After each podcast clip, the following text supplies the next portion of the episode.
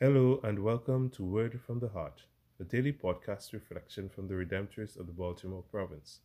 I am Brother Augustus from Immaculate Conception Parish in Melrose, South Bronx, New York.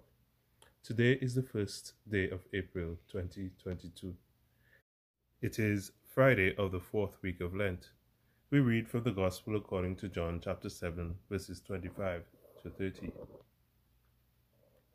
Some of the inhabitants of Jerusalem said, Is he not the one they are trying to kill?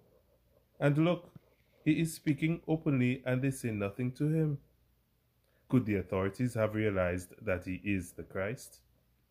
But we know where he is from.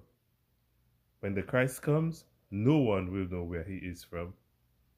So Jesus cried out in the temple area as he was teaching and said, You know me and also know where I am from.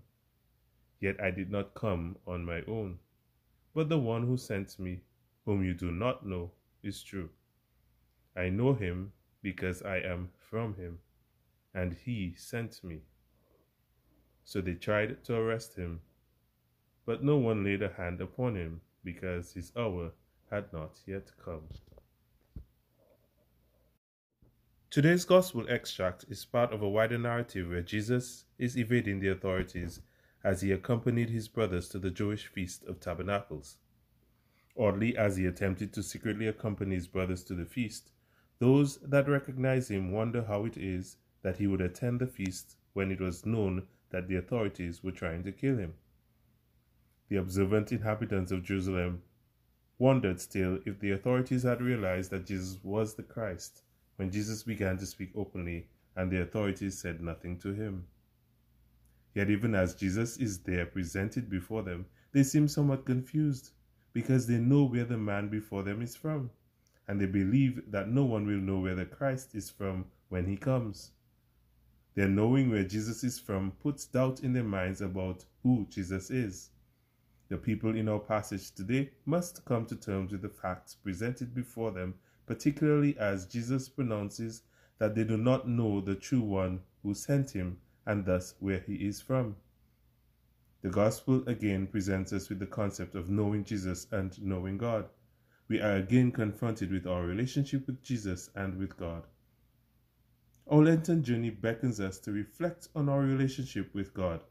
In today's Gospel, we are confronted with the intimacy of knowing and knowing intimately implies an intentional act of seeking out God and spending time with God in our daily lives, just as God seeks us out.